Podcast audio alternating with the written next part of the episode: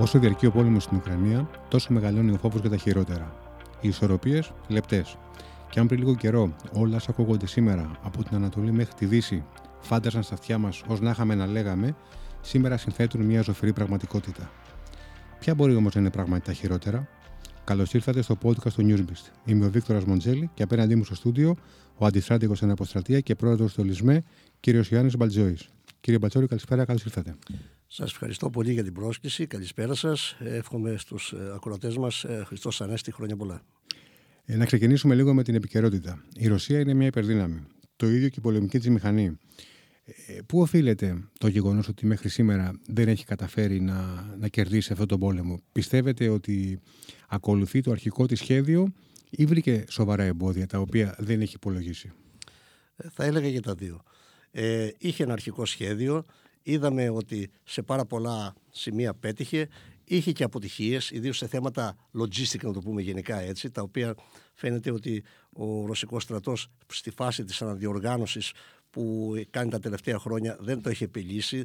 Ε, και από την άλλη μεριά έχει αναπροσαρμόσει τους ε, αρχικούς σχεδιασμούς της βλέποντας τις εξελίξεις. Γι' αυτό είδαμε και την αποχώρηση από το Κίεβο που είχε ένα αρχικό σκοπό να εγκλωβίσει 100.000 ε, Ουκρανών στρατιωτών να τους εγκυβωτήσει στην περιοχή εκεί και να μην πάνε σε άλλες περιοχές για να ενισχύσουν ε, τις επιχειρήσεις.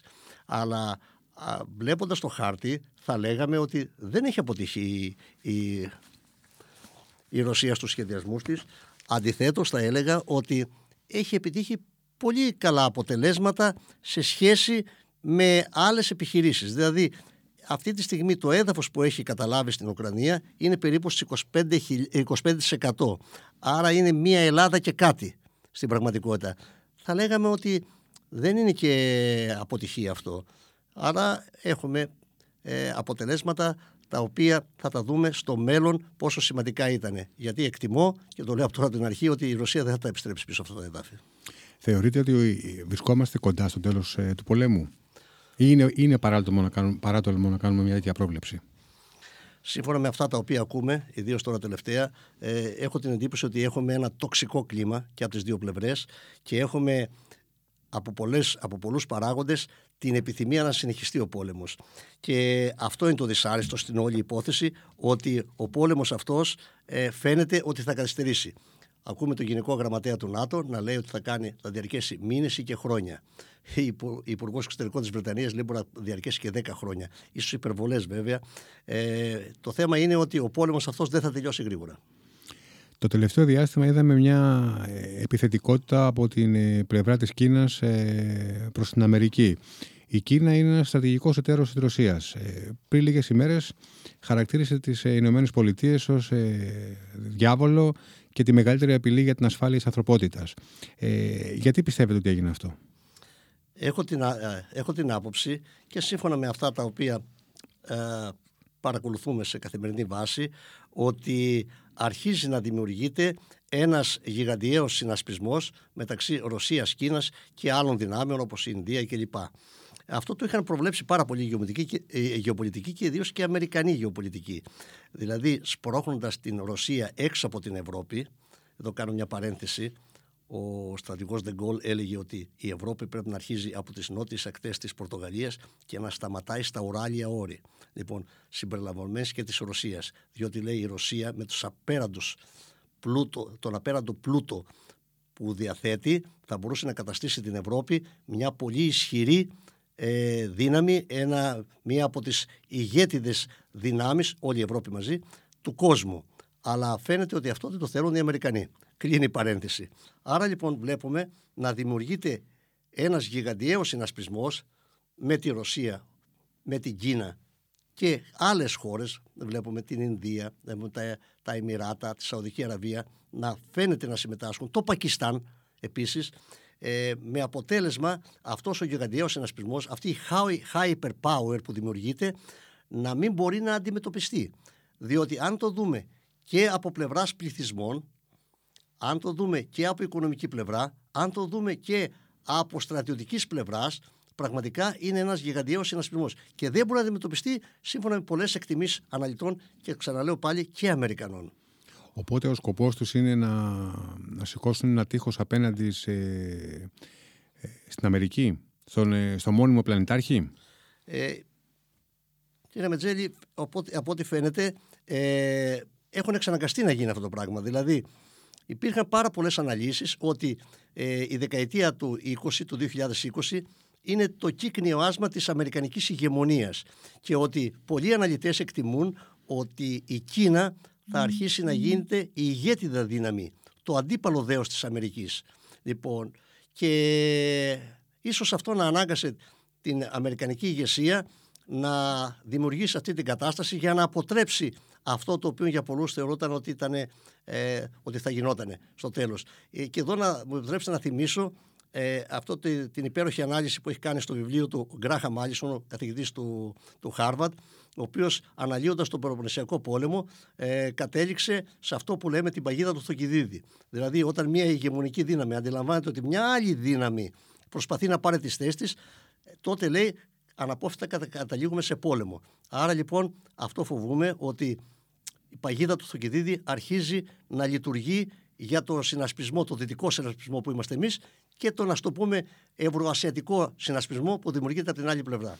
Δηλαδή, μπορούμε να πούμε ότι βλέποντας οι Αμερικάνοι τα σχέδια που δημιουργούνται εξ Ανατολάς, ότι ήθελαν να συσπηρώσουν την Ευρώπη και το ΝΑΤΟ για να, για να αναθερμαθεί αυτή η συμμαχία απέναντι στην νεοσύστατη; Έτσι φαίνεται, εκτός των οικονομικών κινήτρων, τα οποία μπορούμε να τα αναλύσουμε ε, βλέποντας ποιος ωφελείται από αυτή την κατάσταση. Ε, η Αμερική, φαίνεται, το βαθύ κράτος της Αμερικής ε, εκτίμησε ότι θα έπρεπε να δημιουργηθούν κάποιες καταστάσεις τέτοιες ώστε ή να αποτρέψουν ή να επιβραδίδουν αυτή τη διαδικασία. Και εδώ θα μου επιτρέψετε να αναφερθώ στον Μπρεζίνσκι, ε, εκτιμώντας τα πράγματα γεωπολιτικά, βλέπουμε ότι εφαρμόζεται η ίδια πολιτική, η ίδια γεω, γεωστρατηγική προοπτική που ανέλυε ο Μπρεζίνσκι στη Μεγάλη Σκακέρα, όπου μεταξύ άλλων αναφέρεται στις εξελίξεις και λέει από το, ε, το βιβλίο του έβγαλε το 1997. Λέει λοιπόν στο βιβλίο του ότι αν, αν θέλουμε να παραμείνουμε ηγεμονική δύναμη, μια πλανητική δύναμη ε, στη γη, θα πρέπει λέει να κάνουμε κάποια πράγματα. Μεταξύ αυτών εστίασε και στην Ουκρανία και λέει συγκεκριμένα ότι η Ρωσία με την Ουκρανία είναι αυτοκρατορία. Η Ρωσία χωρίς την Ουκρανία είναι μια μεγάλη περιφερειακή δύναμη. Άρα λοιπόν, επειδή η Αμερική, ακολουθώντας τις επιταγές του Μπρεζίνσκι και φυσικά τις γεωπολιτικές εκτιμήσεις και του Μάκιντερ και του Σπάικμαν, πλησιάζεις, δηλαδή η σκέψη μας σε αυτή την αντίληψη ότι ε, πρέπει να αφαιρέσουν την Ουκρανία από την επιρροή της Ρωσίας. Και αυτό πραγματικά ε, δημιούργησε τις σημερινές εξελίξεις και τον πόλεμο το οποίο όλοι βλέπουμε και βιώνουμε. Μπορούμε να πούμε ότι βρισκόμαστε μπροστά σε μια διάλυση, πιθανή διάλυση της, ε, της Ουκρανίας ε, και κάθε, κάθε, κάθε πλευρά να πάρει το κομμάτι που, που θέλει για να, το, για να ασκεί την επιρροή της. Ε, υπάρχει αυτή η προοπτική, υπάρχουν και χάρτες που το δείχνουν αυτό, αλλά αυτά είναι σχεδιασμοί. Προς το παρόν φαίνεται ότι η Ουκρανία ε, φαίνεται να διαμελίζεται, ε, διότι Ποιος μπορεί να μας πει ότι μπορεί η Ρωσία να επιστρέψει, καθήμενη στο τραπέζι των διαπραγματεύσεων, να επιστρέψει αυτά τα εδάφη τα οποία κατέλαβε με, με αίμα, θα έλεγα. Έτσι. Ε, εγώ εκτιμώ ότι οι Ρώσοι δεν το κάνουν ποτέ, όπως δεν το έχει κάνει, ξέρω εγώ, η Τουρκία στην Κύπρο, όπως δεν το έχει κάνει η Τουρκία στην, ε, στο Ιράκ η, και ούτω καθεξής. Εκτός αν θέλουν να τα αφήσουν μόνοι τους, όπως έκανε η Αμερική με το Αφγανιστάν. Άρα, ε, σε αυτή τη φάση που βρισκόμαστε, βλέπουμε μια Ουκρανία η οποία στο πεδίο των επιχειρήσεων έχει χάσει την Ανατολική Ουκρανία σχεδόν. Όχι όλοι βέβαια, αλλά συνεχίζονται οι επιχειρήσεις και από ό,τι φαίνεται ο σχεδιασμός των Ρώσων είναι να πάρουν όλη την Ανατολική Ουκρανία ανατολικά του Δνήπερο ποταμού. Για την Οδυσσό θα δούμε. Γιατί εκτός αν διασφαλίσουν στη Χερσόνα, νοτίως εκεί στο Μικολάευ, την ασφάλεια της Χερσόνας, ε, μπορεί να σταματήσουν εκεί. Μπορεί. Τίποτε δεν είναι σίγουρο. Αλλά θα ήθελα να πω, κύριε Μετζέλη, ότι διαβάζοντας ε, κάποιους ε, σημαντικούς δημοσιογράφους και αναλυτές, όπως ο Φρίντμαν, το New York Times, λέει ότι ο, γάμ, ο Τρίτος Παγκόσμιος Πόλεμος έχει ήδη αρχίσει. Λοιπόν, και μάλιστα το δικαιολογεί όχι τόσο στρατιωτικά, αλλά μια άλλη μορφή. Λέει ο Φρίντμαν λοιπόν ότι όλοι είμαστε, παρακολουθούμε τον παγκόσμιο πόλεμο, αυτόν που γίνεται λέει, στην Ουκρανία. Ε, βλέπουμε, λέει, τι ακριβώς συμβαίνει ανά πάσα στιγμή είμαστε ενήμεροι. Μπορούμε να συμμετάσχουμε εκφράζοντας τα αισθήματά μας υπέρ ή κατά της μιας ή της άλλης πλευράς. Επηρεαζόμαστε από αυτά που γίνονται, θυμώνουμε, ε, επικρίνουμε για κάποια πράγματα και ούτω καθεξής. Άρα έχουμε λέει ο τρίτος παγκόσμιος είναι μια, ένας πόλεμος μιας νέας μορφής σε αυτή τη φάση που είμαστε. Χωρίς να αφήνει, χωρίς δηλαδή να αφήνει ε, την προοπτική ότι αυτό θα τελειώσει. Δηλαδή μας δίνει την εντύπωση ότι αυτή είναι η φάση του πολέμου ας το πούμε που συμμετέχουμε όλοι στην αισθηματική ή ξέρω εγώ των ε, εντυπώσεων και ότι μπορεί να πάμε στον τρίτο παγκόσμιο πόλεμο ο οποίος αυτόν μας το λέει και ο κύριος Λαυρόφ και ο Γούλιαμ Μπέρψ το διευθυντής της CIA αλλά και άλλοι ηγέτες. Δηλαδή υπάρχει κίνδυνος κλιμάκωσης. Και πώς υπάρχει ο κίνδυνος κλιμάκωσης; Να το εξηγήσουμε. Ο πόλεμος αυτός είναι ένας πόλεμος στην πραγματικότητα, έτσι, για να μην κρυβόμαστε πίσω από το δάχτυλο, μεταξύ Ρωσίας και ΝΑΤΟ. Το ΝΑΤΟ συμμετέχει με την αποστολή όπλων. Και πέστε μου αν συμβεί κάτι, ένα τύχημα και έχουμε νεκρούς από στρατιώτες μιας νατοικής δύναμης. Τότε δεν μπορεί να πει κάποιος και να επικαλεστεί το άρθρο 51, ε, συγγνώμη, το άρθρο 5 του ΝΑΤΟ ε, περί αλληλοβοηθείας και να στείλουμε στρατεύματα στην Ουκρανία. Κάπως έτσι μπορεί να ξεκινήσει ένας παγκόσμιος πόλεμος. Να πω άλλο παράδειγμα η Ρωσία έχει απειλήσει ότι θα κάνει χρήση τακτικών πυρηνικών όπλων. Τι σημαίνει τακτικών πυρηνικών όπλων, Σημαίνει ότι έχω ένα μικρό όπλο το οποίο το χτυπάω μια ε, στρατιωτική δύναμη μεγέθους ταξιαρχίας, μια ταξιαρχία αρμάτων. Αυτό, αν πέσει το πυρηνικό όπλο, θα αντιδράσει η Δύση ή δεν θα αντιδράσει; Ή, ας πω, άλλη περίπτωση. Μπορεί, ξέρω εγώ, να γίνει έστω και από προβοκάτσια, όπως είδαμε στη Συρία, χρήση χημικών όπλων σε άμαχο πληθυσμό η Δύση δεν θα πρέπει να αντιδράσει. Θα επέμβει. Θα πιστεύει ότι θα επέμβει. Ακριβώς. Θα είναι η ευκαιρία για αυτή να επέμβει. Ευκαιρία ή ανάγκη. Όπως θέλουμε το παίρνουμε. Λοιπόν, άρα, ε, όπως πάρα πολλοί λένε, ότι ε, θα έχουμε μια, αν συνεχιστεί αυτός ο πόλεμος επί μακρόν, θα έχουμε μια γενίκευση σιγά σιγά του πολέμου με τη συμμετοχή και ανατοικών κρατών, κρατών της Ευρώπης. Άρα πάμε σε έναν τρίτο παγκόσμιο πόλεμο. Εσείς, στρατηγική από την εμπειρία σας, φοβάστε αυτό το ενδεχόμενο; Δηλαδή, είναι ε, πιο ορατό από ποτέ, μπορούμε να πούμε; Μάλιστα. Φοβάμαι πάρα πολύ με τις εξελίξεις και όπως σας είπα, όταν ο κύριος Λαυρόφ λέει ότι υπάρχει κίνδυνος χρήση τακτικών πυρηνικών όπλων, όταν βλέπουμε τον ε, William Burns, τον διευθυντή της CIA, και λέει να το παίρνετε σοβαρά αυτό το θέμα του ε, πυρηνικών όπλων, και υπάρχει περίπτωση να ε, έχουμε χρήση πυρηνικών όπλων. Και όταν βλέπουμε ε, τόσους και τόσους να μιλάνε για πυρηνικά όπλα και όταν βλέπουμε ότι και η Ρωσία έχει στο δόγμα της, στο στρατηγικό δόγμα τη χρήση των τακτικών πυρηνικών όπλων. Μήπως είναι ένα παιχνίδι εντυπώσεων τελικά; Μακάρι. Θα ήθελα να είναι ένα παιχνίδι εντυπώσεων. Θα ήθελα να είναι ένα παιχνίδι εντυπώσεων και κάποια στιγμή να καθίσουν στο τραπέζι. Αλλά βλέπετε ότι ε, επειδή είναι τόσο πολύ τοξικό το κλίμα, δεν κάθονται να συζητήσουν, να δούνε τι θα γίνει. Αντιθέτως, με την απόφαση που είχαμε, που είχαμε πριν από μερικές μέρες ε, στο Ραμστάιχ όπου ο, ο Υπουργός Άμυνας των Ηνωμένων Πολιτειών ε, κάλεσε ο, ο κύριος Όστιν, ο στρατηγός Όστιν κάλεσε 40 39 για την ακρίβεια, αυτός ήταν ο 40 39 υπουργούς άμυνας του ΝΑΤΟ και άλλων χωρών, όπου τι είπε εκεί.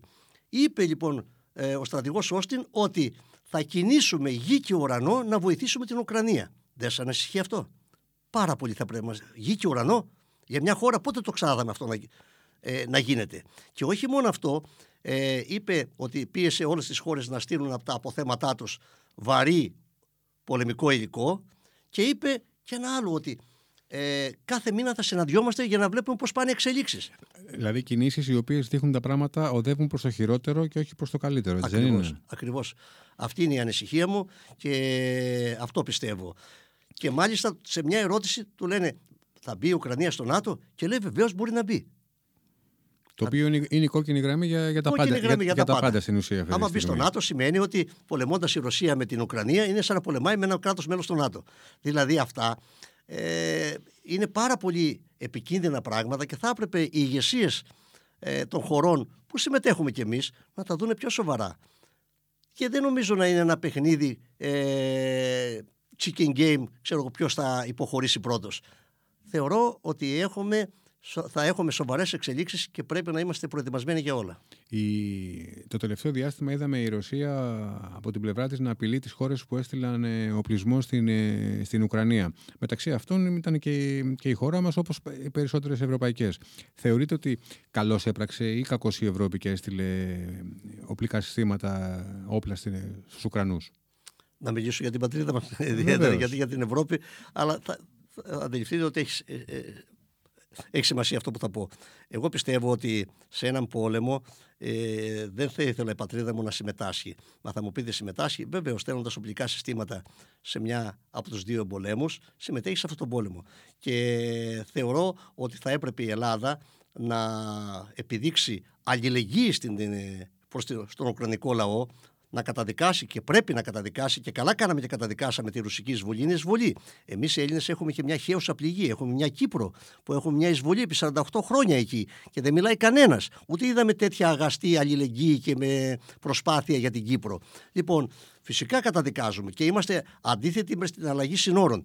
Αλλά άλλο όμως αυτό, άλλο να στέλνεις ανθρωπιστική βοήθεια που έπρεπε να στείλουμε και όσο δεν ήταν περισσότερο, ή να στέλνουμε ε, φαρμακευτικό υλικό ή να στείλουμε ε, ε, γιατρούς και ούτω καθεξής ή να καλέσουμε στα, ε, τον Ουκρανικό, την, την Ουκρανική κυβέρνηση να στείλει τραυματίες να τους περιθάλψουμε. Εδώ το κάνουν οι Ισραηλοί και τους Παλαιστίνους στους πολέμους. Λοιπόν, και άλλο να στέλνεις όπλα να σκοτώσουν τον άλλον. Ο άλλος πώς θα το εκλάβει, ως φιλική ενέργεια. Γι' αυτό μας ανακήρυξε εχθρούς η Ρωσία, κάτι το οποίο δεν είναι καλό, γιατί έχουμε και Έλληνες στη Ρωσία και Έλληνες στην περιοχή που κατέλαβε η Ρωσία, στην περιοχή της Μαριούπολης. Αυτός πώς θα τους προστατεύσουμε; Άρα λοιπόν εκτιμώ ότι δεν θα έπρεπε να συμμετάσχει η Ελλάδα και θα μου επιτρέψετε να πω το παράδειγμα του Ισραήλ, όπου ο Εβραίος πρόεδρος της Ουκρανίας μίλησε με τον ε, Ναφτάλη Μπένετ, τον πρωθυπουργό του Ισραήλ και του ζήτησε στρατιωτική βοήθεια. Και του είπε: Δεν θα σου στείλω. Του λέει: Γιατί, Διότι θα γίνω μέρος της εμπόλεμης κατάστασης. Εγώ δεν θέλω να γίνω μέρος αυτής της κατάστασης, θέλω να γίνω μέρος της ειρηνευτικής διαδικασίας που θα επακολουθήσει μετά από αυτόν τον πόλεμο.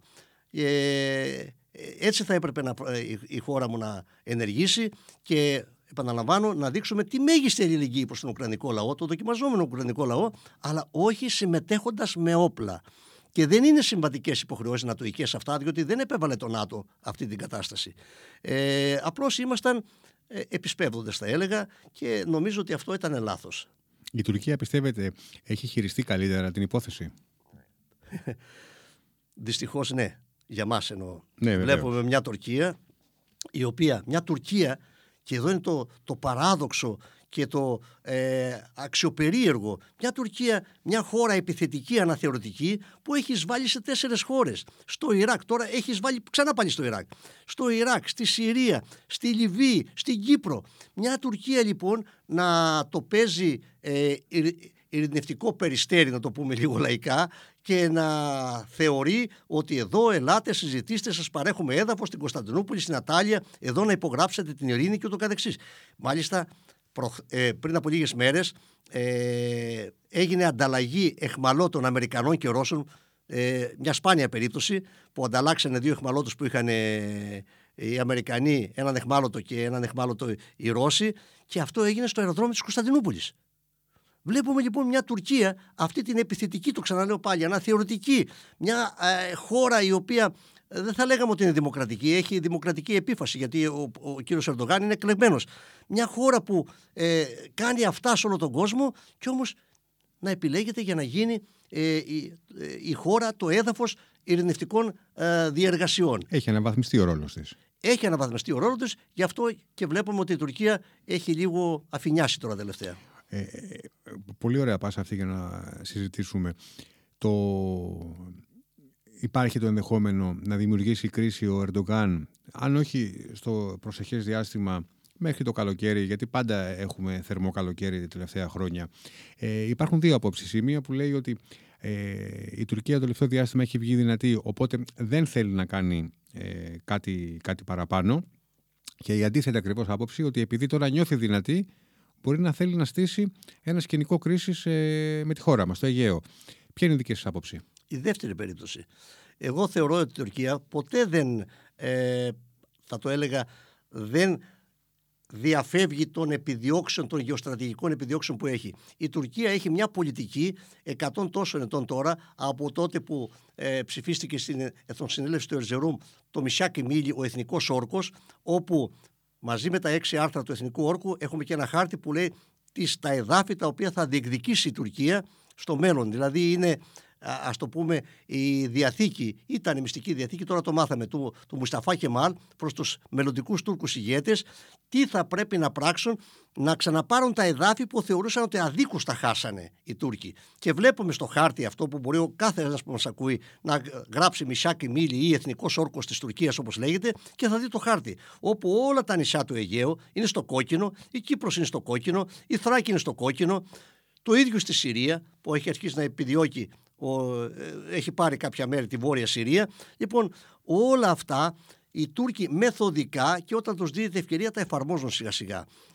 Είδαμε τα πογκρόμ στην ε, Κωνσταντινούπολη, είδαμε άλλες ενέργειες στην εισβολή στην Κύπρο και ούτω καθεξής. Η Τουρκία δεν υπεκφεύγει των επιδιώξεων. Το λένε οι ίδιοι οι Τούρκοι. Και σιγά σιγά προσπαθούν να τα υλοποιήσουν. Γιατί οι Τούρκοι έχουν την εξής άποψη, αυτό που έγραφε και το Στογεύση σε ένα βιβλίο του. Έχουμε, λέει, την υπομονή και τον χρόνο. Με υπομονή και σε βάθος χρόνου επιτυχάνουν τις επιδιώξεις τους. Δεν τις διαγράφουν, αλλά τις αφήνουν όταν συναντήσουν δυσκολία για αργότερα που θα συναντήσουν ευνοϊκότερες ευκαιρίες. Οπότε φοβάστε ότι μπορεί να δημιουργηθεί κάποια κρίση πάλι, κάποια νέα κρίση. Εγώ φοβάμαι ότι θα έχουμε ένα θερμό καλοκαίρι όπως πριν από δύο χρόνια, το 2020 με το Roots Ray. Η χώρα μας είναι έτοιμη για αυτό το γεγονός; Εκτιμώ ναι. Ε, ε, το 2020 αντιμετωπίσαμε πάρα πολύ καλά τις, ε, ας πούμε τις επιθετικές προσπάθειες των Τούρκων με μόνο ας το πούμε αρνητικό το ότι δεν αποτρέψαμε το Roots Ray που επί τρεις μήνες, τρεις ήμιση να οργώνει, από επιτραπεί η έκφραση, ε, τα χωρικά μας, όχι τα χωρικά μας ύδατα, ε, την εφαλοκροπίδα την ελληνική.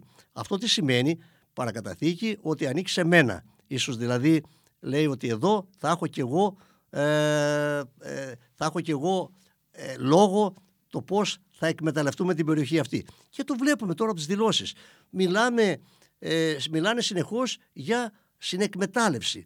Το έχει πει τόσες φορές ο κύριος Σακάρ, ο οποίος μάλιστα διάβασα και τις δηλώσεις μετά από τις 168 πριν από λίγο καιρό παραβιάσεις των Τούρκων στο, στο, στα εθνικά κυριαρχικά μας δικαιώματα, δηλαδή υπερπτήσεις πάνω από νησιά ή παραβίαση του ε, ε, ε, εθνικού εναέριου χώρου ο οποίος όταν τον κάλεσε ο κύριος Παναγιώτοπουλο και του πει τι κάνουμε τώρα εδώ, πριν από μερικές μέρες τα, τα λέγαμε. Του λέει να το δω, να το εξετάσω. Μας δουλεύουν και από πάνω δηλαδή.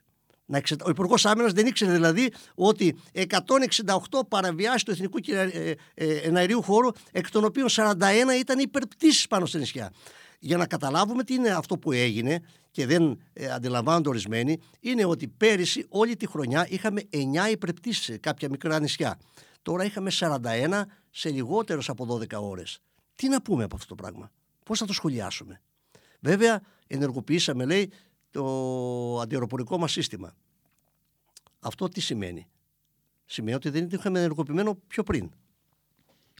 Ε, θέλετε να μας αναλύσετε αυτό; Κοιτάξτε, από τον καιρό της ειρήνης, λόγω του ότι ήμασταν σύμμαχοι, δεν είχαμε ενεργοποιημένο το σύστημα ε, για να λοκάρουμε, να το πούμε έτσι, τα, αεροσκάφη. Το είχαμε ανοιχτό, βλέπαμε τις παραβιάσεις, διαμαρτυρόμαστε στο ΝΑΤΟ, δεν γινόταν τίποτε.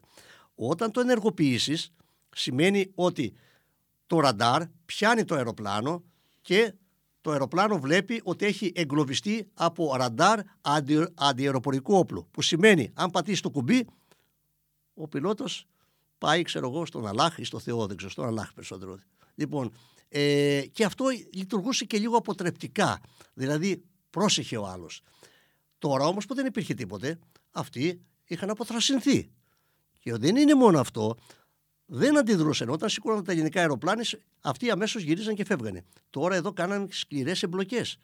Που σημαίνει ότι ε, δεν φοβότανε.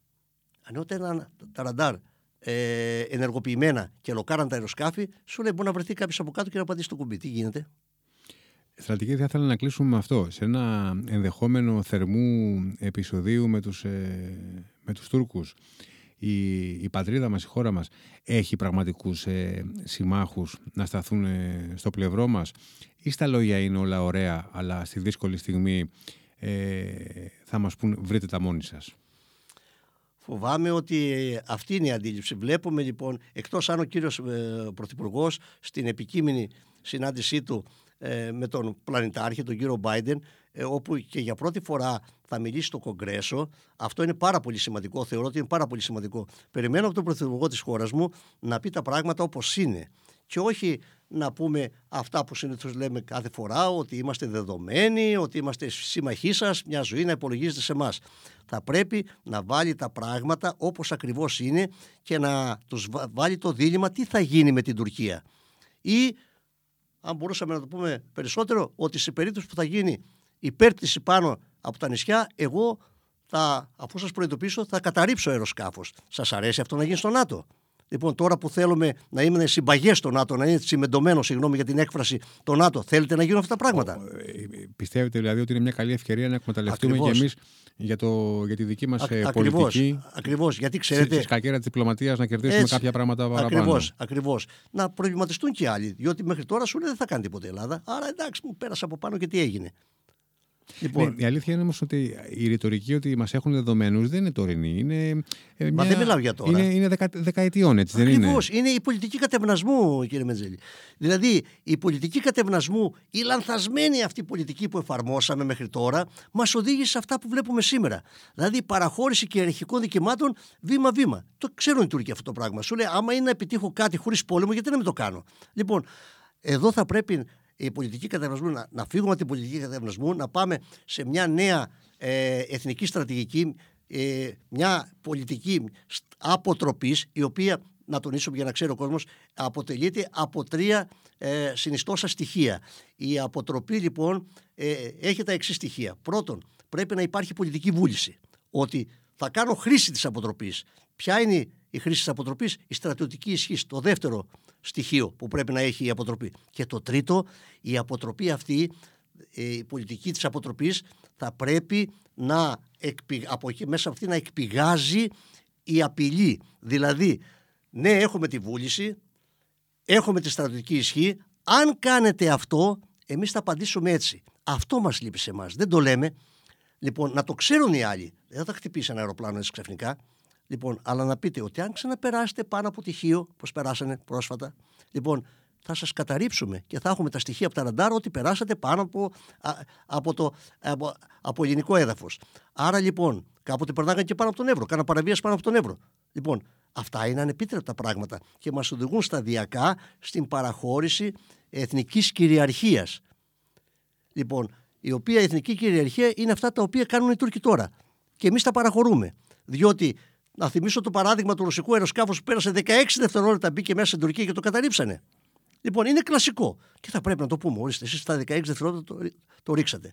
Λοιπόν, ε, έτσι θα πρέπει να δηλώσουμε, έτσι θα πρέπει να κάνουμε, να αλλάξουμε την εθνική μας στρατηγική στην, ε, σε μια νέα στρατηγική αποτροπής, δηλώντας το συμμάχο μας, είμαστε σύμμαχοι, είμαστε μαζί σας, αλλά εδώ κάπου δεν πάνε καλά τα πράγματα. Το ΝΑΤΟ ποτέ δεν μας στήριξε και βλέπουμε και μια στροφή, ένα, ένα ε, τουρκικό ίστρο από την αμερικανική πολιτική της, ε, ε, του κυρίου Μπάιντεν.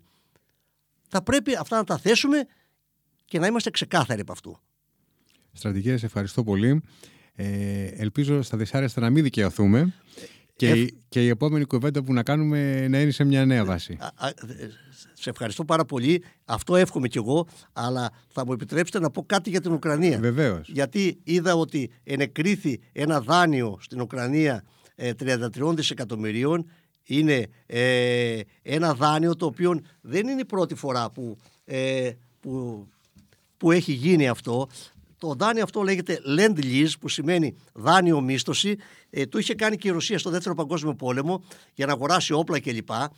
Τι σημαίνει αυτό, σημαίνει ότι είναι το πιο ακριβό δάνειο για να πάρεις εξοπλισμό θα πάρει η Ουκρανία, αλλά θα πληρώνει επί δεκαετίε αυτό το δάνειο. Η Ρωσία το πλήρωνε επί 61 χρόνια. 6 δεκαετίες. Ε, ναι, 6 δεκαετίες πλήρωνε η Ρωσία, χορηγώντας στην Αμερική χρυσάφι, πλατίνα, ξυλία κλπ. για το δάνειο που είχε πάρει για τον πόλεμο που πολεμούσαν μαζί. Αυτό ήθελα να το πω, διότι ε, ε, αυτό το γεγονός μας δείχνει ότι η Αμερική θέλει να ο πόλεμος να συνεχίσει και η, και η Ουκρανία ή όποια Ουκρανία μείνει στο τέλος, δεν ξέρω πώς θα γίνει, εύχομαι να πάνε καλά τα πράγματα, αλλά από ό,τι φαίνεται η απεικόνηση σήμερα του πεδίου των επιχειρήσεων δείχνει ότι η, η Ουκρανία θα είναι, δεν θα είναι αυτή που ήταν πριν. Λοιπόν, θα πληρώνει αυτό το δάνειο. Θα, θα θυσιαστεί, ας πούμε, για τα παιχνίδια πάνω στη νέα γεωπολιτική σκακέρα. Μπορούμε ε, να το πούμε και έτσι; Μπορούμε να το πούμε και έτσι και θα μου επιτρέψετε να τελειώσω με το Ακούγεται πολύ, πολύ ψυχρό, αλλά ίσως είναι πραγματικότητα. Ε; Το λέω, εγώ σαν γεωπολιτικός αναλυτής οφείλω να τα πω αυτά. Θέλω να είμαι χρήσιμος και όχι ευχάριστος. Θα μπορούσα να λέω ευχολόγια κλπ. Αλλά δεν είναι και το θέμα. Μα όταν συμβαίνει ένας πόλεμος, δεν μπορεί να είμαστε Ακριβώς. χαρούμενοι να είμαστε χαρούμενοι, στι αναλύσεις μας. Να είμαστε, να είμαστε χρήσιμοι σε αυτά τα οποία θα συμβούν. Και θα μου επιτρέψετε να τελειώσω λέγοντας, ε, κάνοντας το, το ερώτημα που έκανε ο, ο Ρωμαίος δικαστής, ο τίμιος Ρωμαίος δικαστής Λούσιος Κάσιος, που όταν έχει μια δύσκολη, ερώτηση, μια δύσκολη υπόθεση, έκανε το εξής ερώτημα. Ε, Κουί μπόνο, ποιος ωφελείται από αυτή την κατάσταση; Λοιπόν, χρειάζεται να απαντήσω; Η Αμερική σίγουρα ωφελείται. Η Ευρώπη ωφελείται; Η πατρίδα μας οφειλείται; Το αφήνω έτσι. Λοιπόν, ας κάνουμε κάθε φορά αυτό το ερώτημα κουί μπόνο και θα καταλάβουμε ποιος ευθύνεται, ποιος ωφελείται, ποιος δεν ωφελείται. Κύριε Μπαλτζόρη, σας ευχαριστούμε πάρα πολύ για την ενδιαφέρουσα ανάλυση. Σας ευχαριστώ και εγώ.